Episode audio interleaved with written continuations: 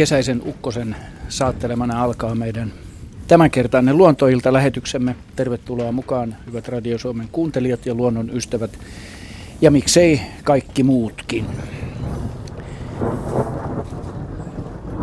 Oli pakko antaa pieni hetki tälle ukkoselle tilaa tuohon väliin. Se on niin jykevää ja mahtavaa ja mun mielestä kesäistä äänimaisemaa.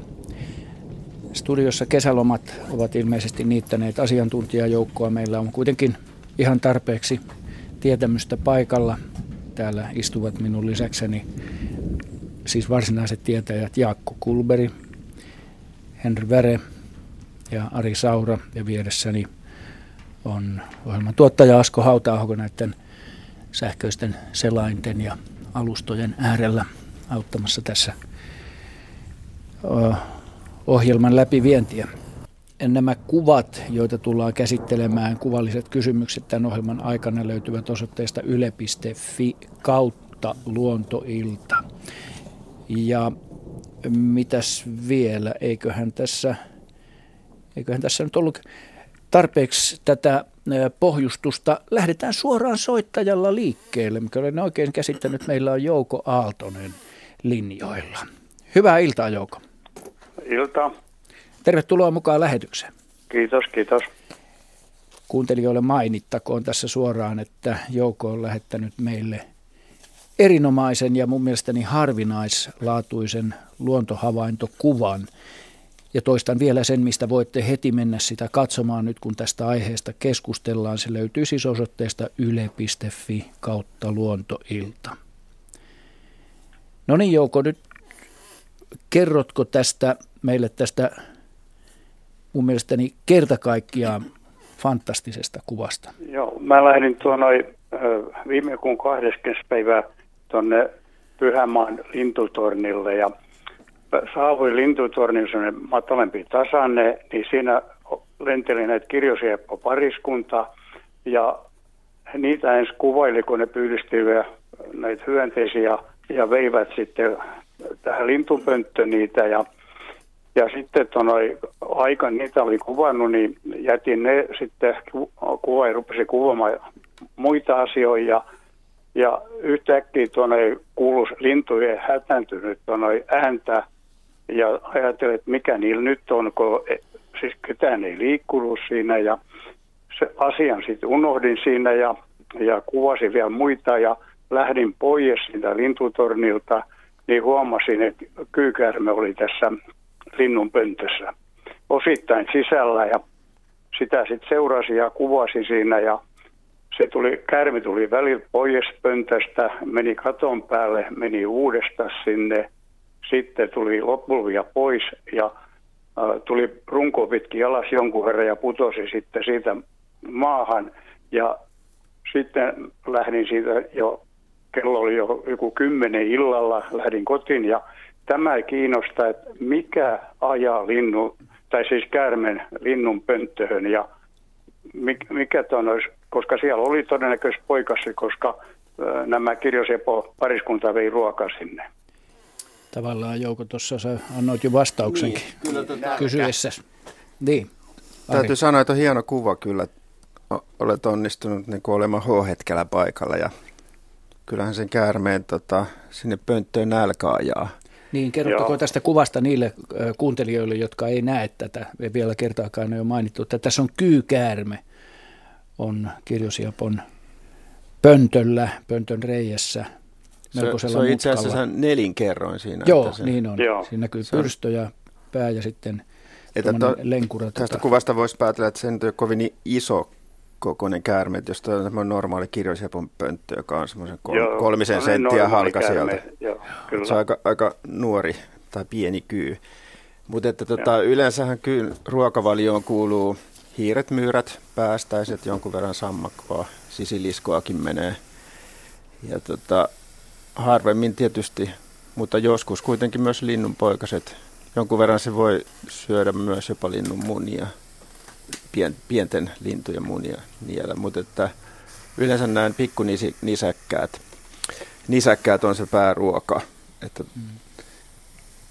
Tällä seudulla on varmaan ollut vähän pulaa pikkunisäkkäistä nyt tänä kesänä. Ja kun kuivaa on ollut, ollut niin kuivaa, on. Joo, niin silloin, silloin se kyllä, tota, mä oon itse kanssa joskus tavannut kyyn, en ihan näin hienossa asetelmassa, mutta että talitiaisen pöntössä. Ja tota, osa, ne oli jo tämmöisiä lentopoikasia ja se kyy ilmeisesti kävi puremassa yhtä niistä poikasista ainakin, koska se oli lähtenyt sieltä pöntöstä ja sitten tuupertunut siihen muutaman metrin päähän Joo. pöntön alapuolelle.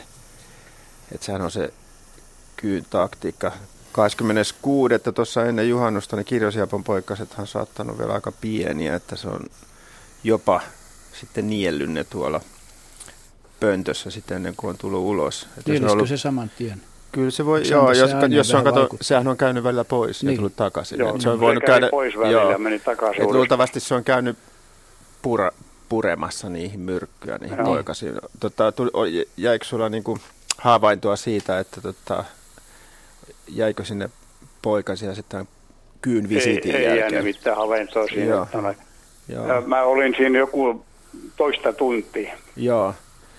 Et tota, jos ne on pieniä tämmöisiä lähes untuva tai höyhenettömiä poikasia, niin se on saanut, saattanut ne neljä, viiskin poikasta niellä kaikki. Et se ei, Joo. ne on sen verran pieni, että ne ei näy välttämättä tuossa kyyn Joko ei se ei näkynyt niin tämä käärmeen tuonne vartalossa, minkä Niin, ei näkynyt pullistumana, että ei, ei, ne, ei ne semmoiset pikkupoikaset. Mutta tänä vuonna ainakin, mulla itselläkin kirjosieppoja oli tosi myöhään pesi saattoi olla uusinta pesueitakin, mutta vielä tuossa tossa ihan, ihan kesäkuun lopulla niin oli vielä haudontaakin käynnissä joissakin pöntöissä.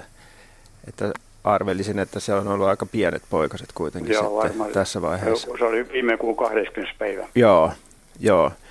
Mutta ei se nyt ihan tavatonta, mutta, mutta tota, noin harvinaista kyllä. Kyllä. Kyllähän on aika taitava kiipeilijä sinänsä, että sillä ei ole mitään Joo. ongelmaa. Se, se kyy tuli pois, niin se oli, tuli jonnekin puolen väliin semmoinen metri verran alaspäin, niin en mä tiedä putosi vai pudottautuikin se itse siinä maahan ja silloin. Kyllä se tuommoisen metrin verran saattaa pudottautuakin. Että joo, ei se, joo. Ei se, se suurin piirtein se verran siinä oli. Joo, että ihan niin kuin tarkoituksessa, niin kuin, varsinkin jos se, se vähän niin kuin tuntee olonsa tukalaksi siinä avoimella rungolla, niin se nopeasti Joo. yrittää päästä siitä pois sitten ja pudo, pudottautuu. Joo.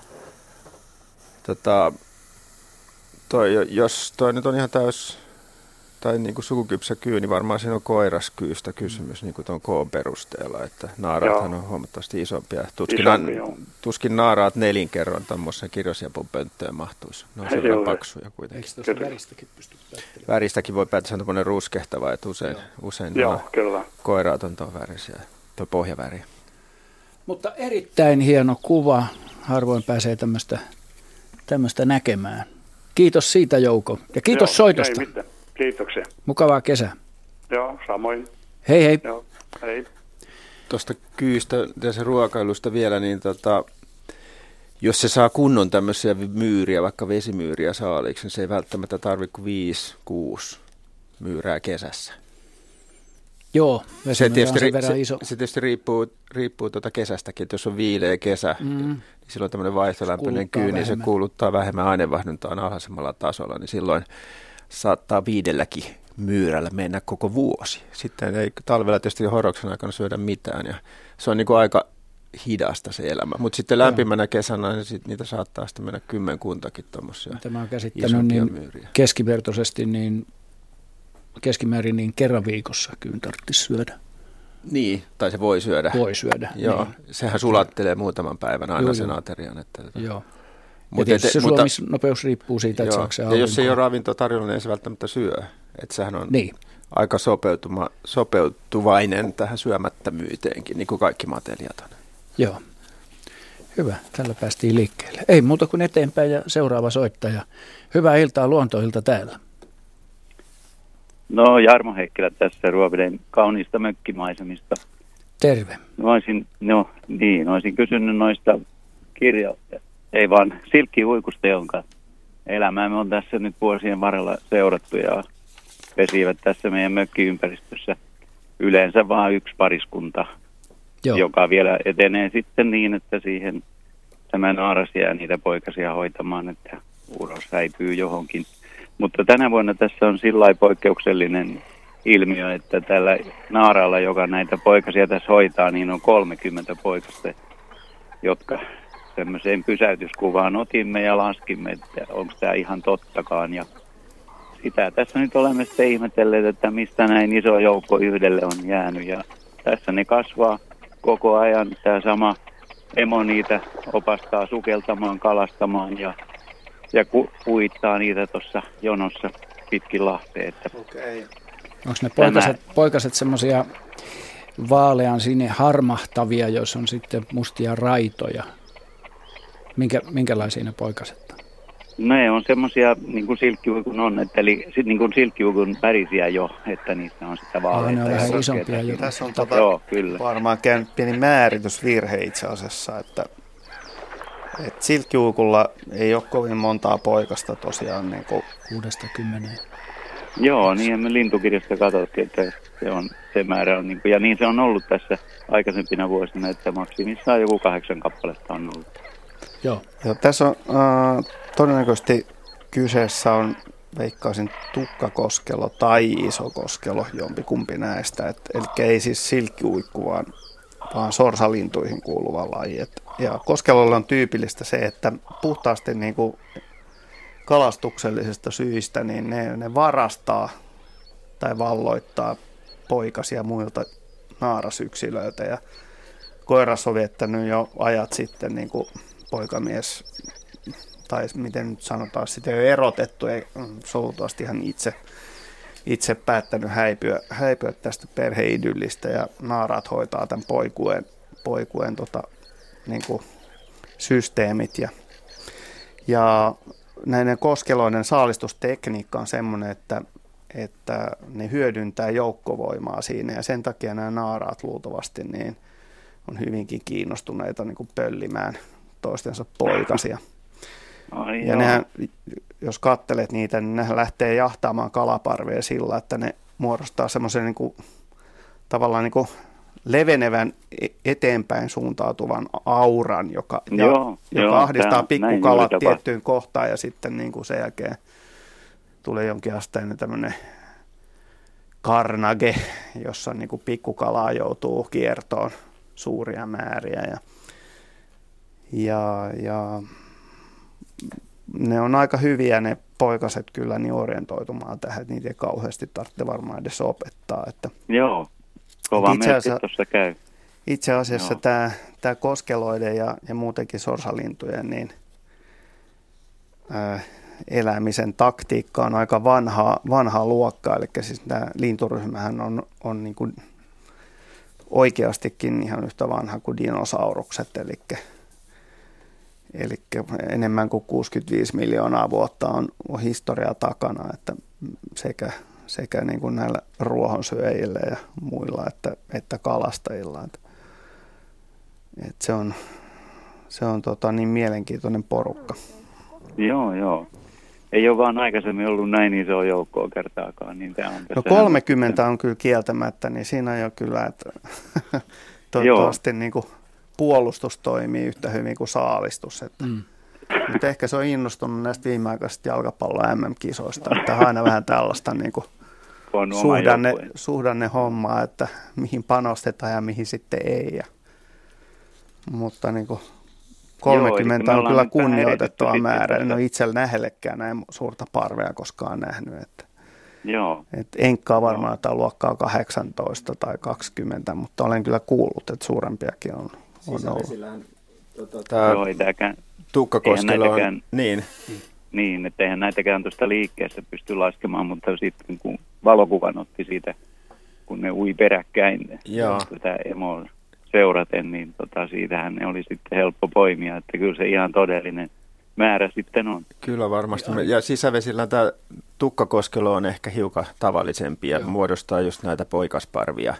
Ja sitten tämä iso koskelo, se on enemmän merilintuja sitten isoilla tämmöisillä selkävesillä sisävesissä sitä tavataan, mutta mä uskoisin, että tässä on just Tuukkakoskelosta kysymys. Että joo, ne, ne, ne, sama, niin, samaa joo. mieltä, että, että en oikeastaan koskaan nähnyt, että olisi silloin kun on mökkielämää harrastanut, olisi isokoskelua tullut mökkirantaan. Että naaraathan ei ole niin helppoa erottaa koiraa toisistaan sitten niin kuin noin. Jotenkin nämä tukkakoskelut on se luottavaisempikin, että ne liikuskelee lähellä laitureita ja rantoja. Isokoskelu on huomattavasti tämmöinen varovaisempi. Ja Just joo, no nehän tulee ihan tähän mökkirantaan, joo. ne päästään ihan viereen. Joo. viereen tuossa touhutessa. Joo, kuulostaa ihan tukkakos- tukkakoskelon mm. käyttäytymiseltä. Enkä mä Joo. ainakaan ole koskaan itse havainnut silkkiuikulla tuommoista määrää poikasia. Enkä ole kuullut kenenkään siis, muukaan havainneen. Joo, siksi, siksi Tämä meidän lintutuntemus on niin, semmoinen, että joo. ollaan hyvin Mut, voitu joo. erehtyä tässä. Siis silkkiuikulla maksimissaan kuusi munaa siellä omassa pesässä ja ne ei kyllä koskaan mm. muodosta tämmöisiä niin kuin sosiaalisia Joo. parvia, että siellä on aina yksi pariskunta hoitaa omat poikasensa ja, ja sitten niillä on aika tiukat reviirit, että ne ei edes päästä niitä muita. Joo, siitä tulee melkoinen niin. riita. Kyllä. Joo, muita, kyllä. muita tota, noin, niin silkkiuikkuja toistensa läheisyyteen. Että... Joo, silkkiuikulla on tyypillistä niin kuin muillekin ehkä uikkulaille, mutta erityisesti silkkiuikulle, että naar, naaras ottaa sitten niin kuin poikasia selkäänsä ja saattaa olla koko se poikasparvi pienenä sen naaran selässä. Joo, ne on aika, Mutta se, niin kuin PP tuossa mainitsi, että tämä raidallisuus on hyvä ja silkkiuikun poikasen Joo. tuntomerkki. Ja nämä koskelot muistuttaa jo aika lailla sitä emoa, mm. että ne on niin kuin hyvin samannäköisiä. Joo, Joo, silkkiuikulla on päässä jonkinlaista töyhtöä, niin sille on tyypillistä, että nämä poskihöyhenet on niin kuin aika semmoiset niin kuin hauskasti menee leveällä ja niin se on niin hyvin, hyvin niin ohut kaula. Kiitos Jarmo soitosta ja mukavaa kesän jatkoa. Ei muuta kuin seuraava soittaja mukaan lähetykseen. Siellä pitäisi olla Samuli Esko Tampereelta. Olenko oikeassa? Hyvää iltaa Samuli. Hyvää iltaa. Soittelet Tampereen suunnalta, niinkö? Jep. Mulla Mahtava. oli sellaista kysyttävää, että kuinka yleistä on se siilin pureminen? Siis että, Pure. niin, että siili puree. Vai me puremme siiliä? niin, niin, että siili puree ihmistä. Kuinka yleistä se on? No, jos mä aloitan tässä, niin tota, siili on kyllä, tota, sanoisiko niin aika ärhäkkä, ärhäkkä otus, että jos, tota, jos se tuntee olonsa uhatuksia, josta käsittelee niin kuin jotenkin vähän huolimattomasti saattaa kyllä purra. Useinhan se suojautuu siihen kerälle kiertymiseen ja sillä tavalla niin kuin pitää hampaansa siellä tota, kerän sisällä piilossa, mutta että jos, joskus ne kyllä saattaa purasta, jos niitä käsittelee, eikä niitä oikeastaan pitäisi käsitelläkään, että olisi parempi, että antaisi niitä olla rauhassa, mutta että vähän tälleen, jos on niin kuin ahdistettu ja pikkasen tuntee olonsa turva, turvattomaksi ja saattaa purasta. Itse asiassa purase voi olla aika kipeä, koska se on, sillä on tämmöiset hyönteissyöjän hampaat. Sillä on hyvin terävät kulmahampaat Totta. ja poskihampaatkin. No, ilmeisesti omakohtaista kokemusta on tästä.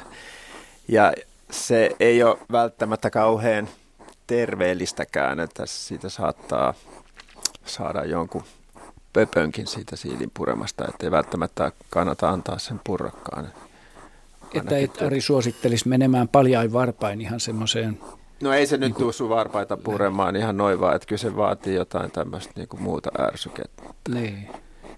Paitsi jos sä tota, no, matomaisesti luikertelet varpaitasi eteenpäin, niin silloin siili saata, saattaa tota, erehtyä sitten niistä onko sua, kastemadoiksi. Onko sulla Samuli siili päässyt purasemaan vai mistä keksit kysyä tämmöistä? Öö, on itse asiassa päässyt purasemaan, koska meidän takapihalla on niitä siilejä ollut todella kauan aikaa.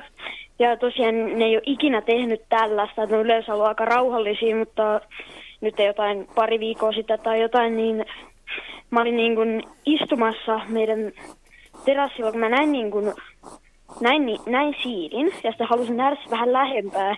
Mä menin niin kuin polvilleni siihen istumaan, jota se mä näin siinä sen, että se siili tuli siinä. Mä olin ihan paikallani, koska mä en halunnut säikäyttää sitä tai mitään. Mm.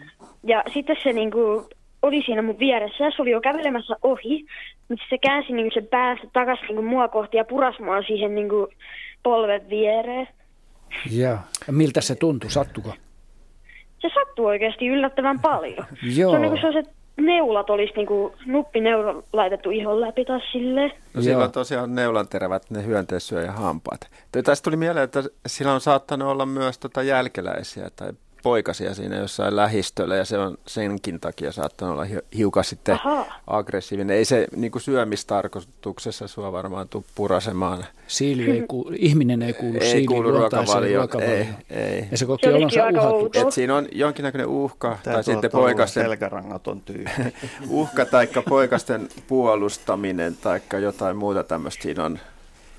Ei se, se on aika epätavallista käyttäytymistä kyllä, mutta että siinä joku luonnollinen selitys on ja just, just nämä, mistä tässä on puhuttu. Niin Ruokitteko te Samuli niitä siiliä, mitä teillä on siinä? Annatteko ne niille mitään syötävää? No harvemmin oikeastaan, Joo. että ehkä joskus, no tosi harvoin. Joo. Mitä te annatte silloin, kun te annatte? Öö, mä en ihan muista, Joo. koska Joo. viime kerrassa on sen verran aikaa. Joo, eikö niille kalaa voi antaa, kunhan sen keittää ensin? Mm. Ja jotkut, maitoa ei missään tapauksessa. Ei missään tapauksessa maitoa. Joo. Ei. Laktoottisonta makkaraa. Niin, mm. jotkut puhuu kissan ruoasta. No siis kissan ruoka on varmasti hyvä, jos on semmoista Joo.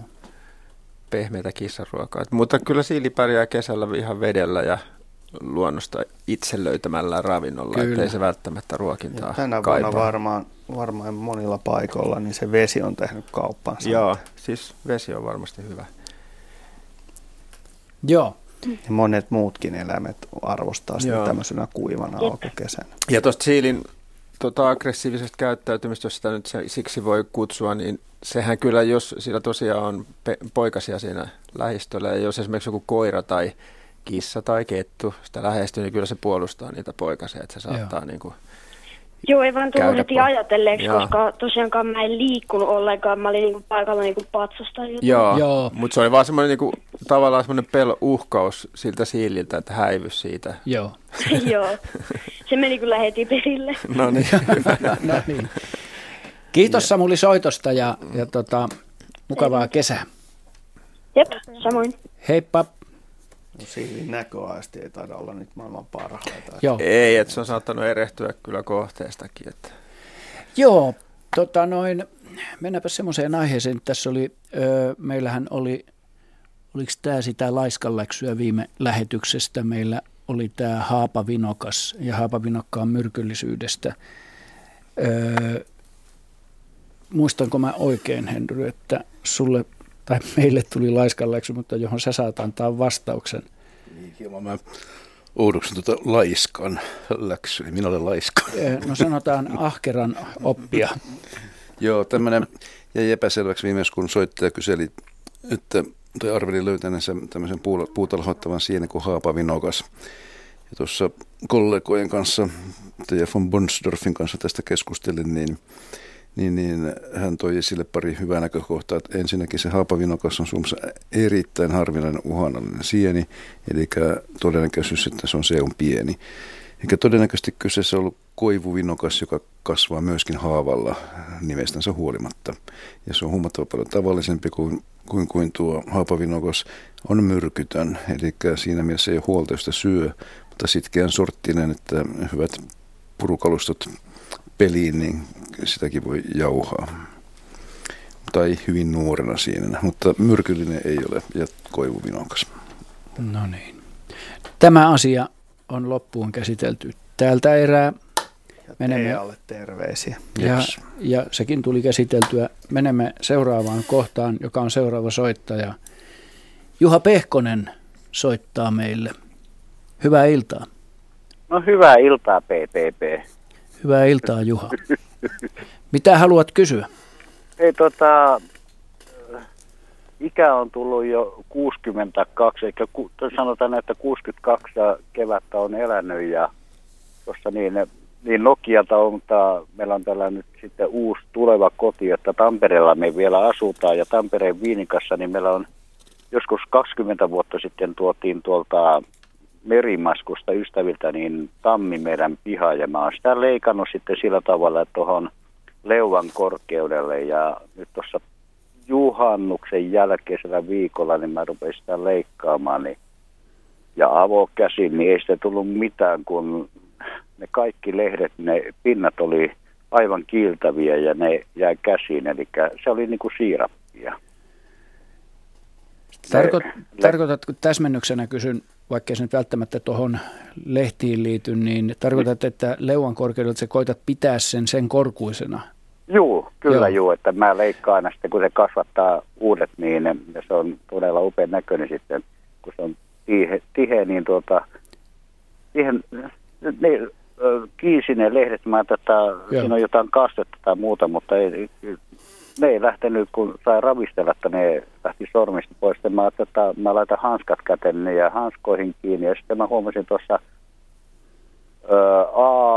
kun eilen aamulla tai päivällä, niin kävin meidän talon päädyssä niin hakemassa vähän vadelmia vaimolle jälkiruuaksi, niin siellä oli Vaahterassa sama juttu ja sitten tänään kun tultiin tänne Tampereelta Nokialle, niin saunomme ja hain koivu vastan aineita, niin siellä oli pajussa ja osassa koivussa oli samaa, että kun mä en ole koskaan tämmöisen, tämmöisen törmännyt, että kun mä tuossa kun soitin tonne ja sitten teidän sinne vaihteeseen, niin mä että kun mä haluaisin niin, että joku asiantuntija niin tyrmäisi mun teoria, mutta onko niin, että kun on ollut tuommoinen kuiva kevät, kuuma taka kevät ja alkukesä, että ne puut, kun sieltä on maaperästä loppunut neste, niin ne on lähtenyt vetää sieltä sitä niin sanottua mahlaa, niin sitten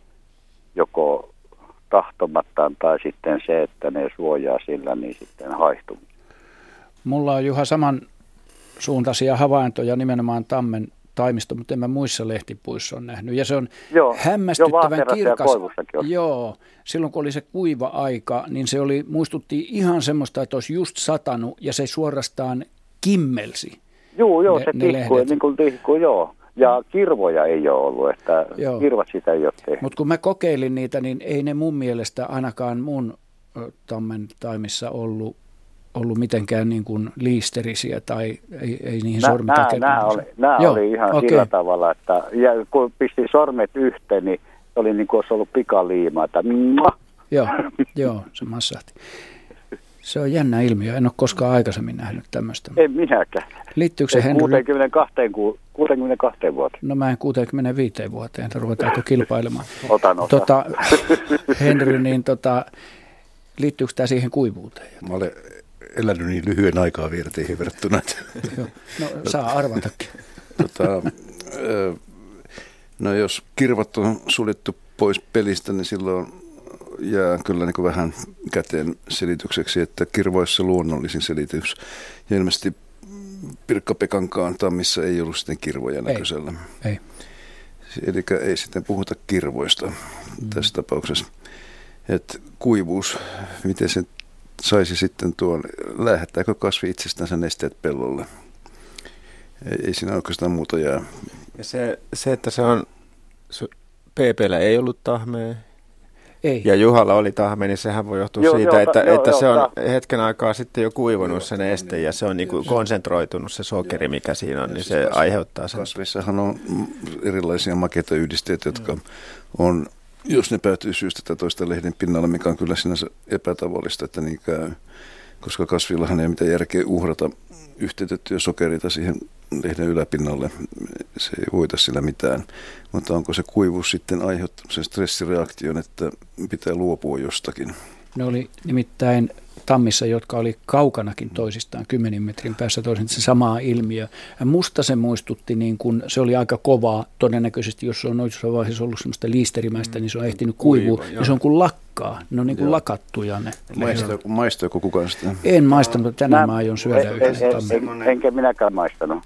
Mä maistan tänä iltana. Joo, että jos on makea, niin se tukisi sitä näkemystä, että solut pyrkii pienentämään väkevyyttään puskemalla ulos tämmöisiä aineita, jolloin solun vesipitoisuus kasvaa, mikä tietysti kuivu, kuivuudessa on järkevää mm. tai toiminnan kannalta järkevää, että, että siellä ei ole niin aineita liikaa, vaan vesipitoisuus pysyy korkeammalla. Mutta tämä on pelkkää selittelyä. Niin on. Mutta olisi myöskin vastaus. Tota, niin, Jaska. mulla tulee myöskin semmoinen juttu mieleen, että mitä jos nämä kirvat on tosiaan ollut liikenteessä aikaisemmin, ne on voitu nekin tota, niin poistaa ihan luonnollista syistä siellä. Tässä on nimittäin aika paljon ollut leppäkerttujen toukkia, toukkia aikaisemmin keväällä, tai niin kuin keväällä ja kesäkuun alkupuolella. Ne on kaikki ollut kotelossa jo kesäkuun loppuvaiheessa. Ja jos ne on aurinkoisilla paikoilla, kirvat menestyy tosi hyvin, ne on voinut roiskutella koko alkukesän sitä mesikastettaan sinne. Sitten leppäkertut ja epäilemättä myös hyvin vaeltaneet kukkakärpäset, jotka on myös munineet varmaan kirvaisille paikoille, on saattanut ajaa ne käytännössä niin kuin paikallisiin sukupuuttoihin. kirvat olisi kuitenkin se kaikkein luonnollisin Joo, selitys tälle asialle. Ja varsinkin, jos ne, niitä on kaikkialla, koska ne roiskii sitä kamaa sitten ympäriinsä.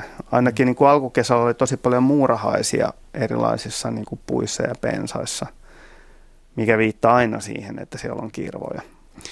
Ja nyt sitten, niin kuin, koska meillä on ollut käytännössä niin kuin hyvin vähän minkäänlaisia sateita laajoilla alueilla Etelä-Suomessa, niin ollaan puhuttu lähinnä vain milleistä ennen, ennen niin kuin ehkä ihan viime, viime paria viime viikkoa, niin tämä mesikaste on vain kuivu, puivunut tota, niin lehtien pinnalle ja, ja sitten riippuen kosteusolosuhteista, niin se sitten, kuten tiedämme sokerin tekevän, niin reagoi ihan sujuvasti. Se suorastaan imee kosteutta ilmasta, jos ilma on kostea. Se ei tarvitse mitään sadetta siihen. Ja varsinkin jos sitten menee leikkaamaan, leikkaamaan tota niin, puiden oksia ja muita, niin tammellahan on sitten todellakin mahlan eritys myös tähän aikaan vuodesta niin kuin pitkälle kesään, mikä on poikkeuksellista sinänsä, että koivuhan ei, ei esimerkiksi niin kuin juuri minkäänlaista mahlavuotoa tähän aikaan vuodesta kai saa aikaiseksi, mutta tammi kyllä saa. Että. Tammi saa.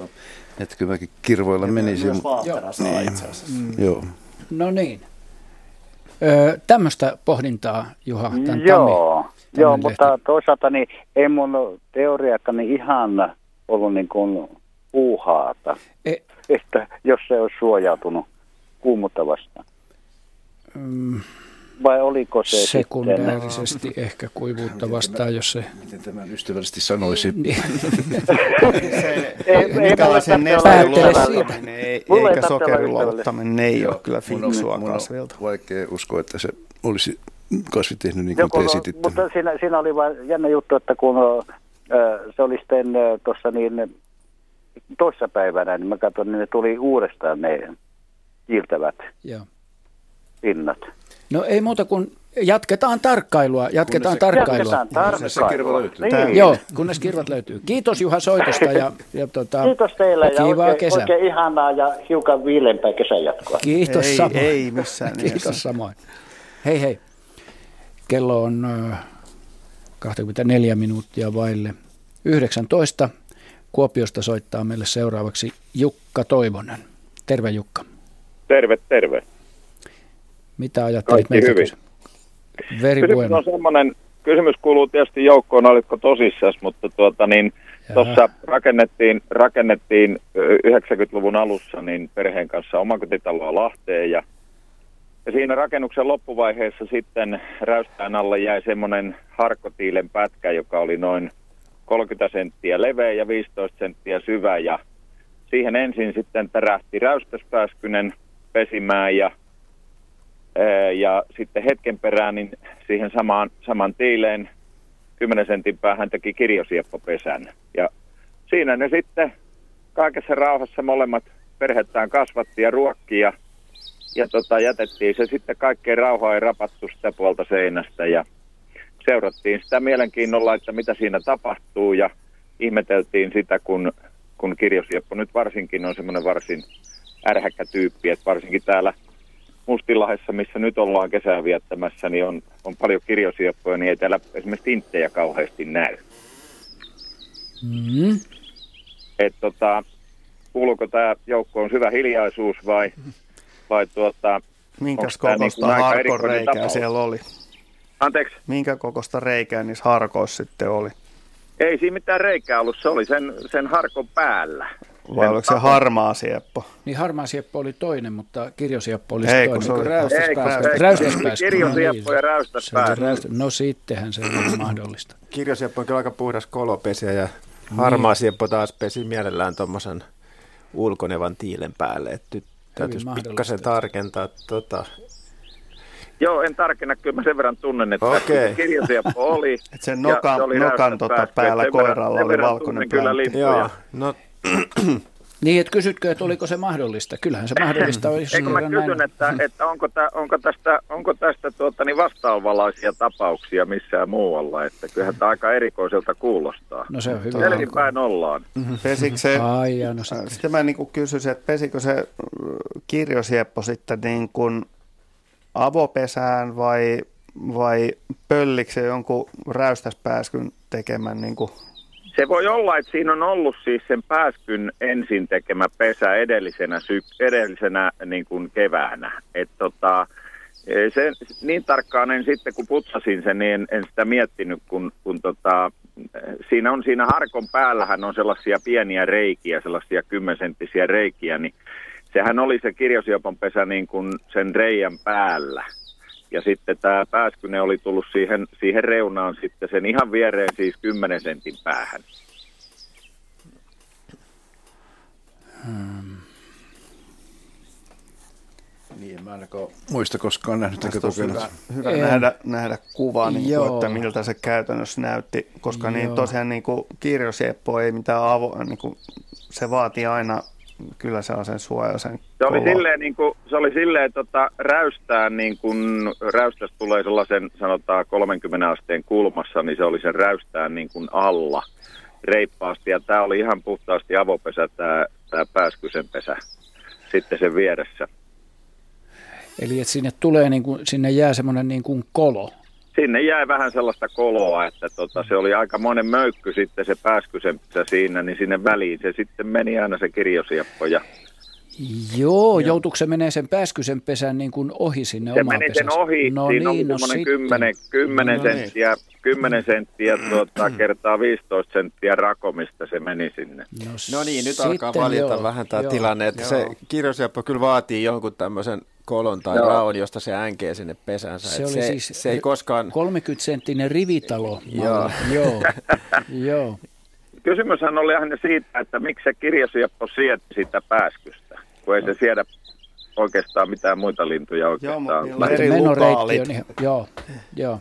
Ne, meillä on eri lukaalit. Eri sisäänkäynti. Mm. Ja, ja. Et silloin jos puhutaan, puhutaan esimerkiksi tiaispöntöistä, jossa on sama sisäänkäynti, niin siihen ei suvaita ketään kyllä silloin Jaha. siihen pönttöön. Ja, kyllä tota, mulla on ollut kirjosiapon pöntön päällä mustarastaan pesä.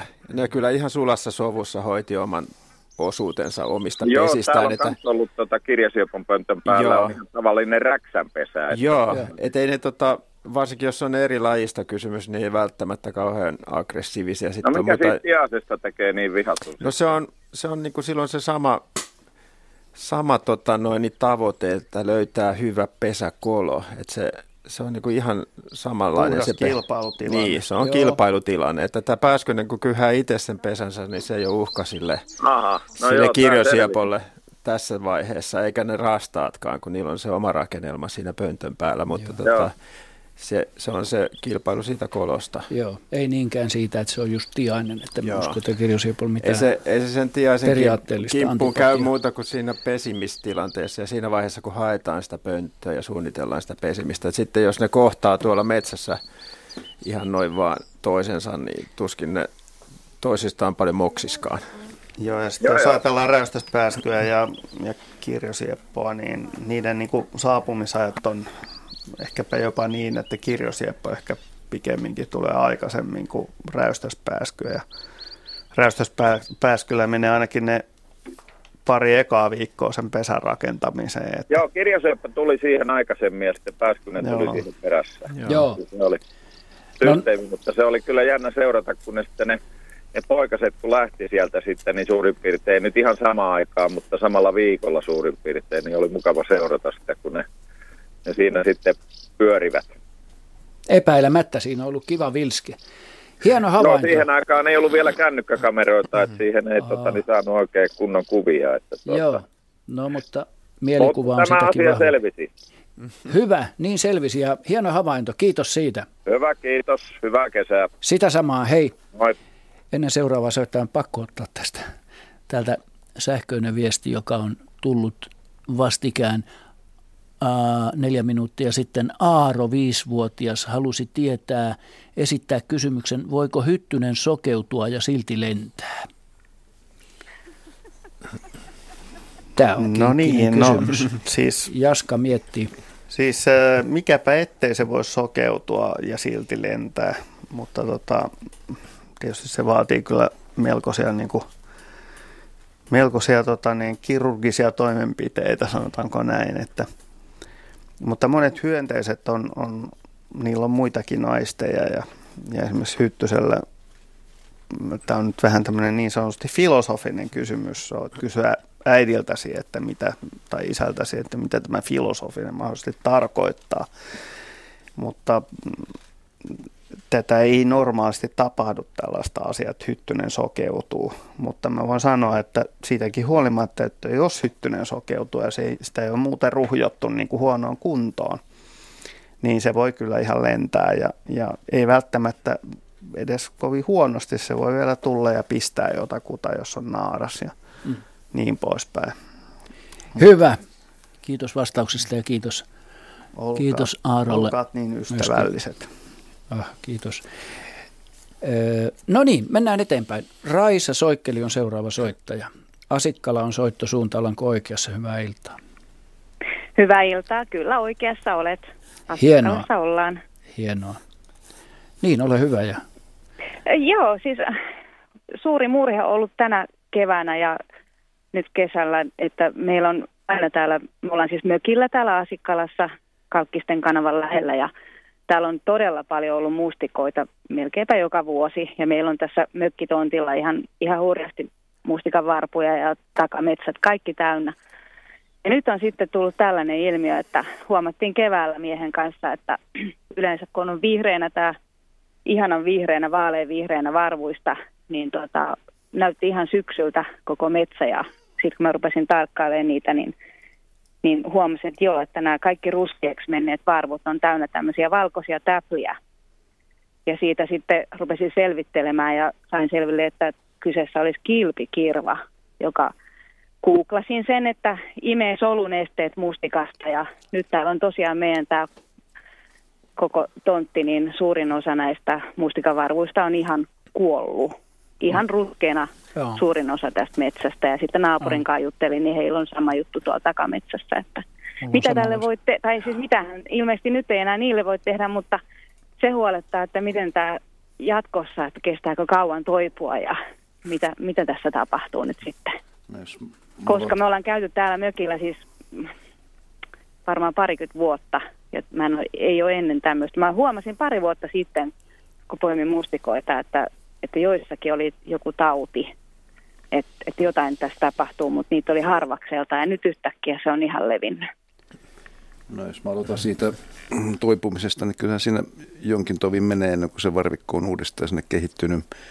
Että jos maanpäälliset osat on täysin hengettömiä, niin juurast, juurikko, juuristo voi silti olla hengissä. Mutta ennen kuin se mustikkaa tekee, niin kyllä se pari, kolme, neljä vuotta saa odotella, mikä tietysti ei ole pitkä aika näin niin, filosofisessa aivan. mielessä. Mutta, niin, se ei koske ainoastaan niitä lehtiä, mustikan lehtiä, vaan myöskin sitä varpu. Ei, mä, mä, mä lähetin teille kuvan sinne myöskin. Nämä on ihan siis, tämä on niin kuin, ja tämä on ihan mennyt kokonaan ruskeaksi. Ei ole tullut lehtiä ollenkaan.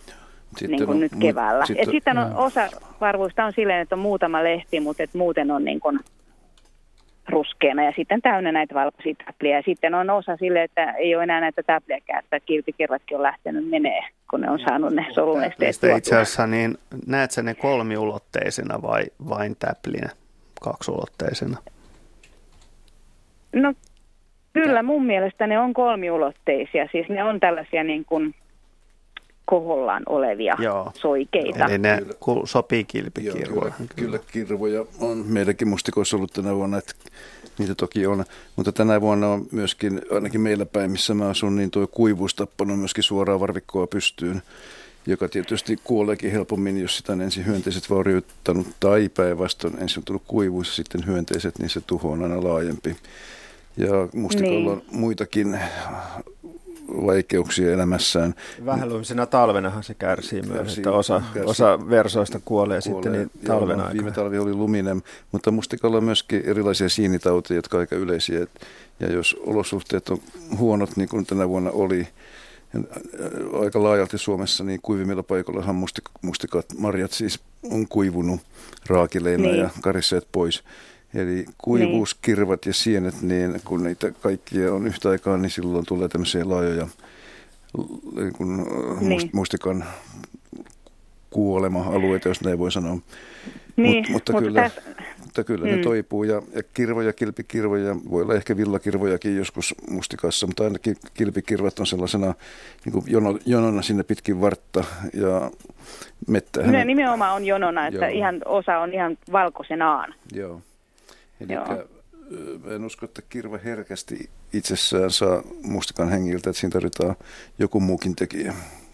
Joo, niin, mutta kun siis sitten se... täällä on joukossa näitä ihan terveitä, jotka on kauttaalta vihreinä ja on tullut no, pari mustikkaakin, mutta... No ne, ne on luultavasti sellaisia yksilöitä, jotka nyt sattumalta on, on tota niin, onnistuneet valitsemaan kosteamman esiintymispaikan itselleen. Nyt niin kuin, siis äh, monet eri kasvit on poikkeuksellisen laajalti niin, niin kärsineet kuivuudesta. Joo, ja. kyllä. Kiitos Raisa soitosta. Meillä täytyy antaa tilaa tässä merisäälle.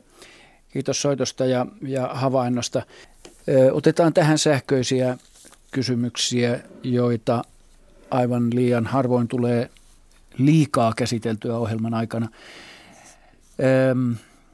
Kirsi Jokinen on lähettänyt tällaisen viestin. Seitsemänvuotias Leo on viettänyt kesää mökillä mummon ja papan kanssa. Hän on pohtinut jo usean viikon ajan seuraavaa asiaa. Kun saa mato-ongella kalan, mato on hävinnyt jonnekin. Minne mato häviää, kun se ei ole kalan vatsassakaan? Mummohan ei osannut tähän vastata uskottavasti. Osaisitteko mm. te? Kysyy Kyllä sitä varmaan osa on siellä kalan vatsassakin. Useinhan siinä käy niin, että ne kalat Siinä on useampikin kala siinä koukun ympärillä sitä matoa kyttäämässä ja ne näykkii, varsinkin pienemmät kalat siitä palasia irti. Et se hupenee ja hupenee ja hupenee se mato ennen kuin sitten joku sitten nielasee sen koukunkin ja tulee ongituksi siinä. Mutta että usein kalat siinä vaiheessa, kun ne tarttuu onkeen, niin ne pulauttaa sen, mikä ne on juuri nielly ulos. Eli vatsassa ei silloin välttämättä ole mitään niin tulee niin semmoinen y- ykäysrefleksi siinä. Mutta ehkä tässä on selityksiä tähän, tähän pulmaan. Hyvä. Ja sitten on tämmöinen, tota, tässä ei ole nimeä. Tyttäreni ihmetteli, miksi valo houkuttelee yöperhosia, vaikka ne elävät pimeässä. En osannut vastata. Jaakko varmaan osaa vastata tähän. Joo, tässä on semmoinen juttu, että hyönteisten niin kuin näkö on hieman erityyppinen kuin meillä ja hyönteiset käyttää sisäisen kellonsa lisäksi myös, myös auringon ultraveltti säteilyä suunnistamiseen ja ne tavallaan tietää, tietää tämän valon ansiosta sen, että missä ne on ja minne ne on menossa. Ja ultravioletti valo on sellaista valoa, että se toisin kuin näkyvä valo, niin sen polarisaatio, tämä on nyt vähän vaikea sana, mutta siitä tarkoittaa sitä, että tavallaan niin kuin ultravelttivalo näkyy pilviselläkin säällä, se valon niin kuin lähde näkyy. Eli hyönteiset näkee auringon ultravelttisäteilyn ansiosta, missä aurinko on, vaikka olisi pilvistä tai olisi yö.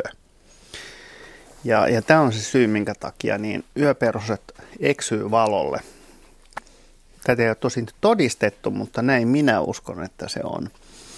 Ja tämä, tämä johtuu siitä, että kun näkee, kun perhos, perho, jos perhosia harrastaa ja käyttää tämmöistä ultravelttilamppua, niin, niin kun perhonen saapuu valolle, niin se lähtee kiertämään sitä ympäri.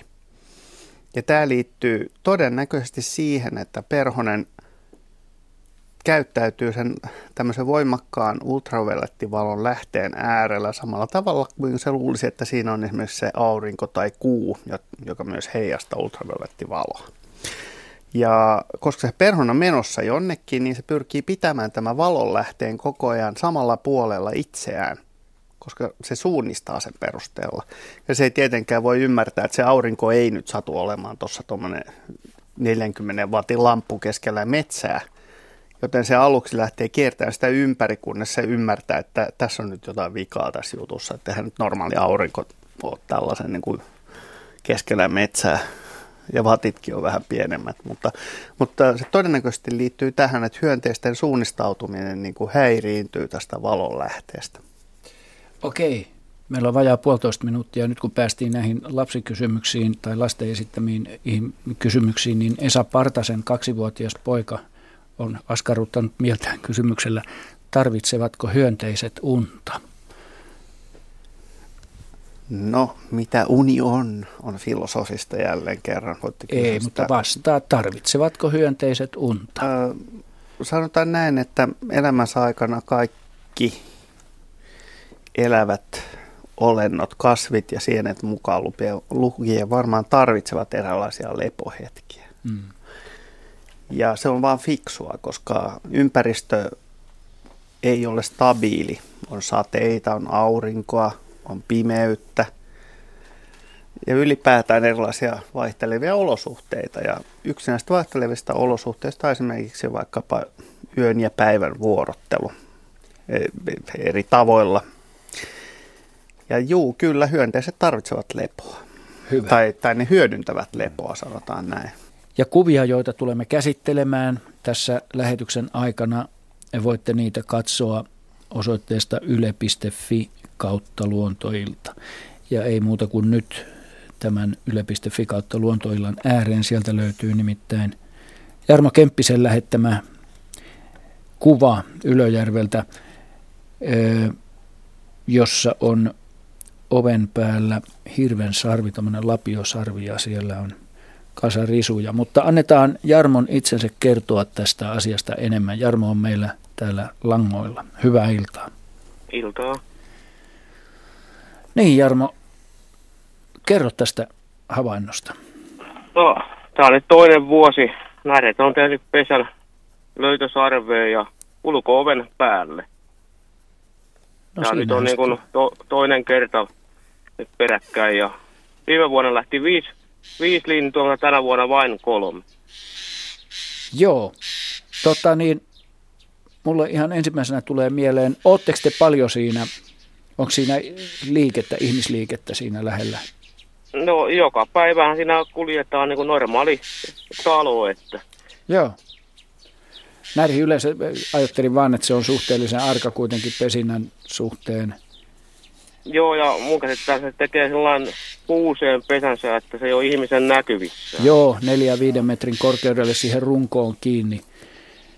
Tota, niin, ju, just tämän takia kysyn, että onko siinä ollut liikettä, että jos se on rohkaistunut, että siinä ei ole ihmisiä ollut pihapiirissä, mutta...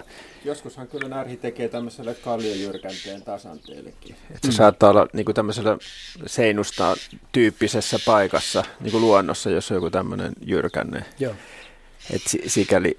Ja kyllä joskus rakennuksissakin, mutta yleensä ne on tämmöisiä autiotupia tai jos ei ole hirveästi liikennettä siinä vaiheessa, kun sitä pesää rakennetaan. Että tämä on niin kuin tosiaan poikkeuksellista munkin mielestä, että se on ihan asuintalon oven yläpuolelle kyhännyt sen pesänsä. Tietysti siinä on varmaan se sama yksilö, joka nyt on luottavaisesti osaa suhtautua teihin ja siinä liikkuviin ihmisiä tunteekin tietysti ne ihmiset jo jopa. Todennäköisesti ja koirihan se ei niinku, koirat ei haittaa mitään, mutta Joo. toi kissahan on se yksi sitten, mikä sitä kyttää siinä. Joo, Joo no, aika, aika hyvä sopeuma. Tai on luottavainen tai luottamussuhde tullut. Tietysti se on saanut siinä rauhassa nyt pesiä, ettei sitä ole hätistelty siitä pois, niin tota, to, sehän on toisaalta niin kuin hakee turvaakin sitten tämmöisestä ihmisympäristöstä. Monilla linnuillahan on havaittu semmoista, että, että ne hakeutuu, jos ne saa olla rauhassa, niin mielelläänkin ihmisen läheisyyteen ihan sen takia, että sitten muut pedot ja tämmöiset uhkatekijät ei sitten niin helposti lähesty näitä paikkoja. Ja viime vuonna oli semmoinen, että ei tullut yhtään sitä sontakasaa sinne alle, mutta tänä vuonna, kun niitä oli kuusi kappaletta parhaimmillaan, niin sitten tuli muutama. Joo. Niin. Että oli aika siisti porukkaa, että... Joo, kyllä sitten on kuusi pentua pesuessa, niin kyllä siinä vähän lipsumista jo alkaa tapahtua emoillakin siinä vaiheessa. Vaikea pitää paikkoja puhtaina.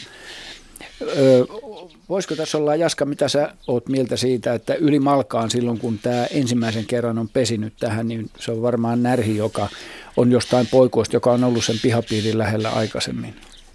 Onko se... Ehkä, ja, ja siis tuommoinen hyvin onnistunut pesintä ja, ja sitten niin, no närhi on älykäs lintu, mm. niin kuin varislinnut on ja, ja tota, niin kun se toistaa tämmöisen jutun, niin se ei tekisi sitä, ellei, ellei se niin kuin kokisi, että tämä on niin kuin oikeasti ollut hyvä pesä, pesimispaikka. Ja, ja kun tilanne ei ole mitenkään muuttunut, niin ihmettelisi, vaikka se on ensi vuonnakin siinä, jos mm. nämä emot vaan on hengissä. Että, ja sitä, että, siinä on sinne pesään, pesään tulemiseen on semmoinen systeemi, että siinä on ko- leikattu koivu, eka mennään siihen, mm-hmm. sitten on tämmöinen pöytä, hypätään siihen, ja sitten on talon tolppa, mikä on tehty männystä. Niin siinä vielä katsellaan ympärinsä, että ei ketään näy missään, sitten mennään pesään. Joo. Yleensä kolmeen eri kohtaan. Tyypillistä. Joo, se on hyvin Näri on hyvin varovainen lintu, varsinkin pesälle mennessä. Joo, sitten... ja monet ihmisetkin pitää rutiineista. Niin.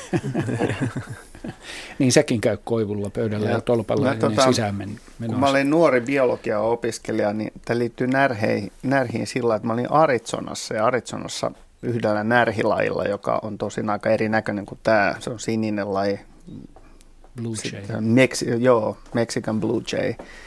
Meksikolainen sininen närhi, tämä ei, tämä ei ole sama asia kuin sininen närhi Euroopassa, mutta nämä, nämä linnut on, on niin kuin tutkittuja sen takia, että niillä on havaittu autiomaa-olosuhteissa, että nämä jälkeläiset niin kuin auttaa vuoden tai kaksi vanhempiaan sitten seuraavan poikueen kasvattamisessa ja siksi tämä on ollut ekologien mielestä niin kuin mielenkiintoinen tutkimusaihe ja nämä, nämä peenteleet oli todella, todella niin kuin nokkelia tyyppejä, että, että nämä tutkijat oli menestyksellisesti edellisenä vuonna pyydystänyt niitä valtavan määrän niin kuin häkeillä syöttämällä niille niin kuin peanutseja, eli, eli tota, maapähkinöitä. Ja, ja tota, niin sitten kun nämä samat tutkijat tuli sitten samaan aikaan, kun me oltiin siellä, niin uudelleen niin kuin rengastamaan ja, ja merkkaamaan niitä uusia poikasia. Niillä oli värirenkaat, niin tunnistaa ne yksilöt niin kuin kiikarilla. Ja ne tyypit, jotka niin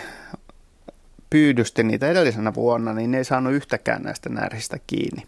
Ne närhet ymmärsi kaikki niiden ansalangat, että jos menee ikkunasta sisään niin kuin lanka, joka laukaisee häkin, niin sitten ei mennä sinne. Että ainoastaan niiden tutkimusryhmän uudet jäsenet onnistu pyydystämään, pyydystämään kaksi närheä, mutta se meni ihan, ihan niin kuin puihin se hommeli. Et ne ei niin kuin enää antanut niiden samojen tyyppien ottaa itseään kiinni, vaikka ne oli siis ihan kaikki hengissä tietysti selvinnyt tästä, mutta niin, ne on aika ketkuja ja, ja niin kuin ehkä näillä nyt on hyvä käsitys teistä, että nyt te voitte sitten valita, että haluatteko te, että ne pitää sen hyvän käsityksen vai, vai, vai miten, että haluatteko sitä närhiä pesivän hirveän sarvissa? Niin, mutta ainakin siinä on se, että mitä räkättirasteita on paljon vähemmän. Niin. Näin varmaankin. Mm, Räkättirastaat niin. ei välttämättä kiitä tästä ratkaisusta. Ei, ei. Musta tämä on erittäin hieno. Mä olisin tosi ylpeä ja iloinen, jos mun pihapiirissäni olisi tämmöinen närhen pesä.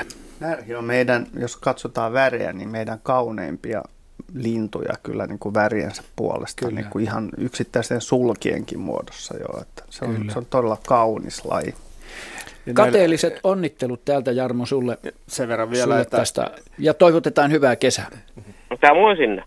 Kiitti, hei. Ja sen verran vielä, että vaikka tota, tämä alkuperäinen pesänrakentanut pariskunta sitten, vaikka vanhuuttaan kuolisinkin, niin nämä poikaset, jotka on syntynyt tässä pesässä, ne voi hyvinkin ottaa sen uudestaan Juuri käyttöön. Näin. Eli siitä voi tulla semmoinen sehän voi kestää jopa kymmeniä vuosia tämmöinen tietty sukusarvi, tämmöinen tietty pesäpaikka, että se periytyy aina Joo, isiltä ja, ja äidiltä siis lapsille. Ja var, sitten, varislinnulla papukaijolla niin esimerkiksi molemmilla, niin niillä voi ihan, ihan niin kuin sanoa, että niillä on kulttuuri. Niin, ja jopa, piirteitä. Väittäisin, että jopa tämä lähestyminen, tämä kolmen asteen lähestyminen sieltä puusta pöydän kautta, tolpan kautta pesään, niin mm. sekin tota opitaan vanhemmilta ja se saattaa toistua sitten jopa vuosikymmeniä.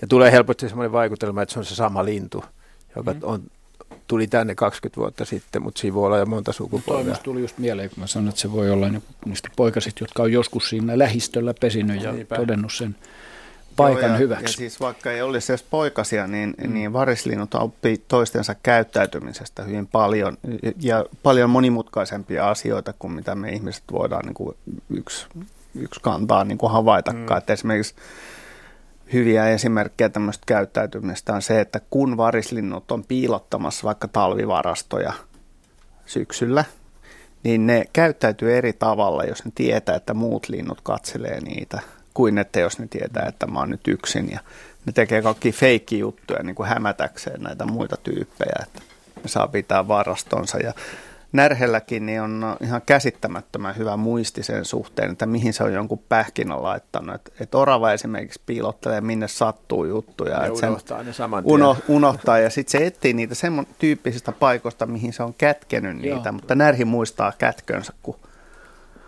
todella, todella mainiosti. Että. Mm. Joo. Okei, ennen seuraavaa soittajaa otetaan nopeasti tästä Tuula Junttilan lähettämä sähköposti liittyen tähän siiliin. Siili jahtasi paljaita varpaita. Meillä oli omakotialueella siili, joka oli erittäin rohkea. Tämä suurikokoinen siili jahtasi paljaita varpaita. Ulos nurmikolle ei voinut mennä ilman kenkiä, koska tämä yksilö juoksi pian paikalle.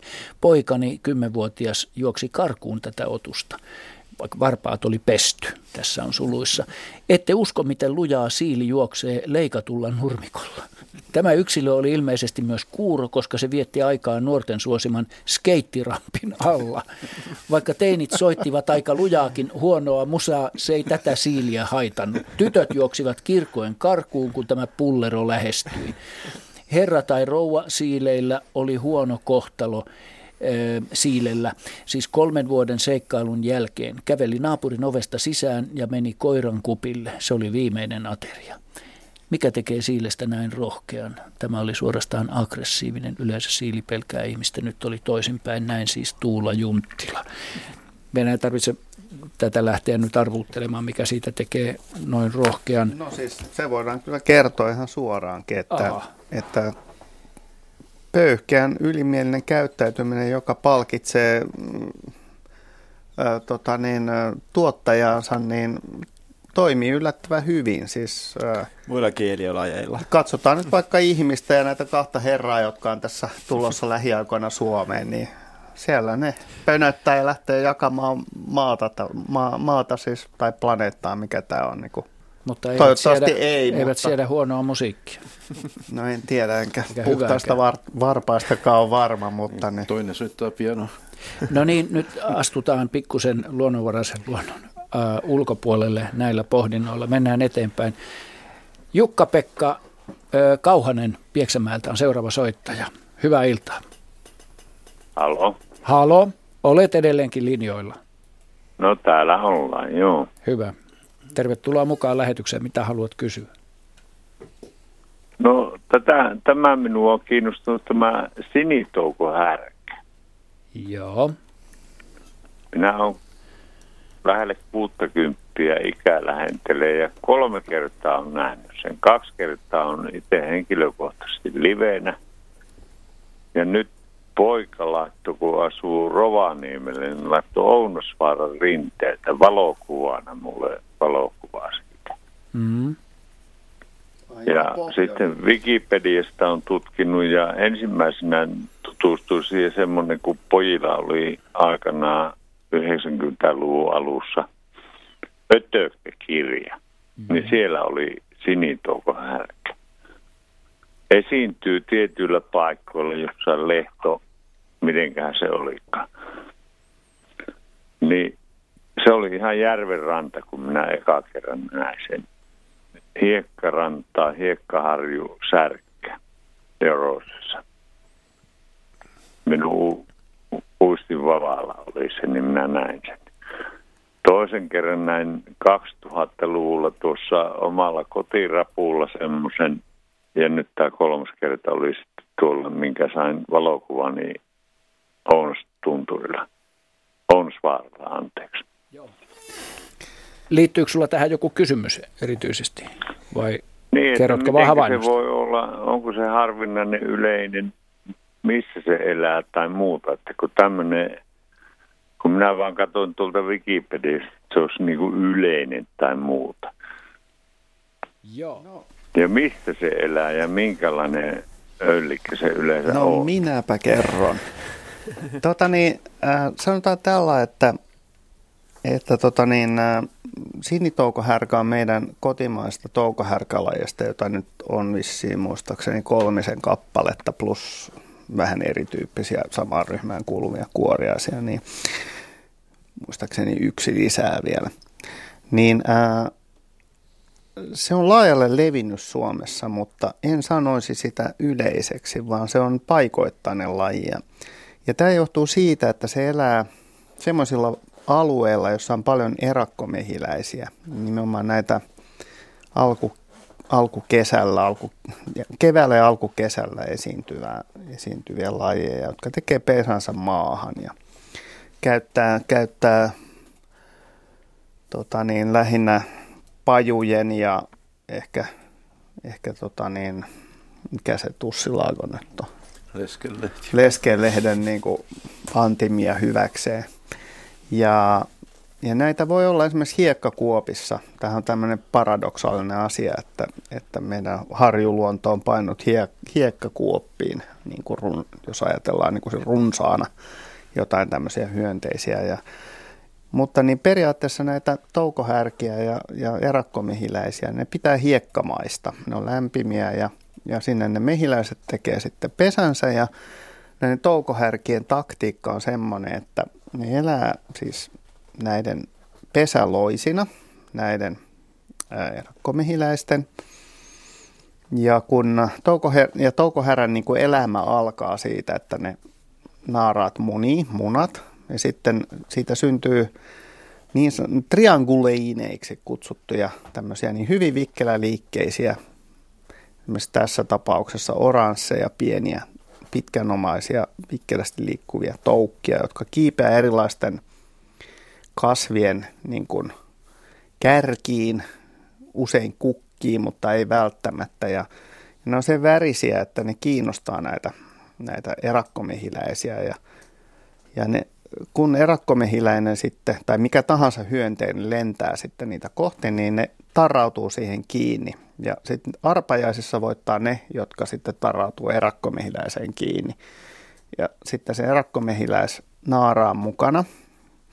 Ne pääsee sitten sen pesään ja, ja siellä ne muuttaa muotoaan ja, ja alkaa elää sitten parasiitin elämää, tai siis pesä, pesäloisen elämää, vähän niin kuin käenpoikina siellä lämpimässä hiekkamaassa syöden tämän ahkeran mehiläisen antimia ja lopulta hänen jälkikasvunsakin ilmeisesti. Ja, ja niinpä, niinpä tämmöiset eläimet, jotka käyttää muiden keräämiä resursseja niin suuria määriä hyväkseen, niin ne vaatii aika edustavat elinympäristöt, jotta niiden populaatio voi menestyä. Ja, ja sen takia sanotaan, että jos, jos hiekkaiset, aurinkoiset paikat vähenee, niin ensimmäisenä häviää toukohärät ja muut tämmöiset hyväksikäyttäjähyönteiset. Se on se ensimmäinen merkki sitten tämmöisen elinympäristön romahduksesta.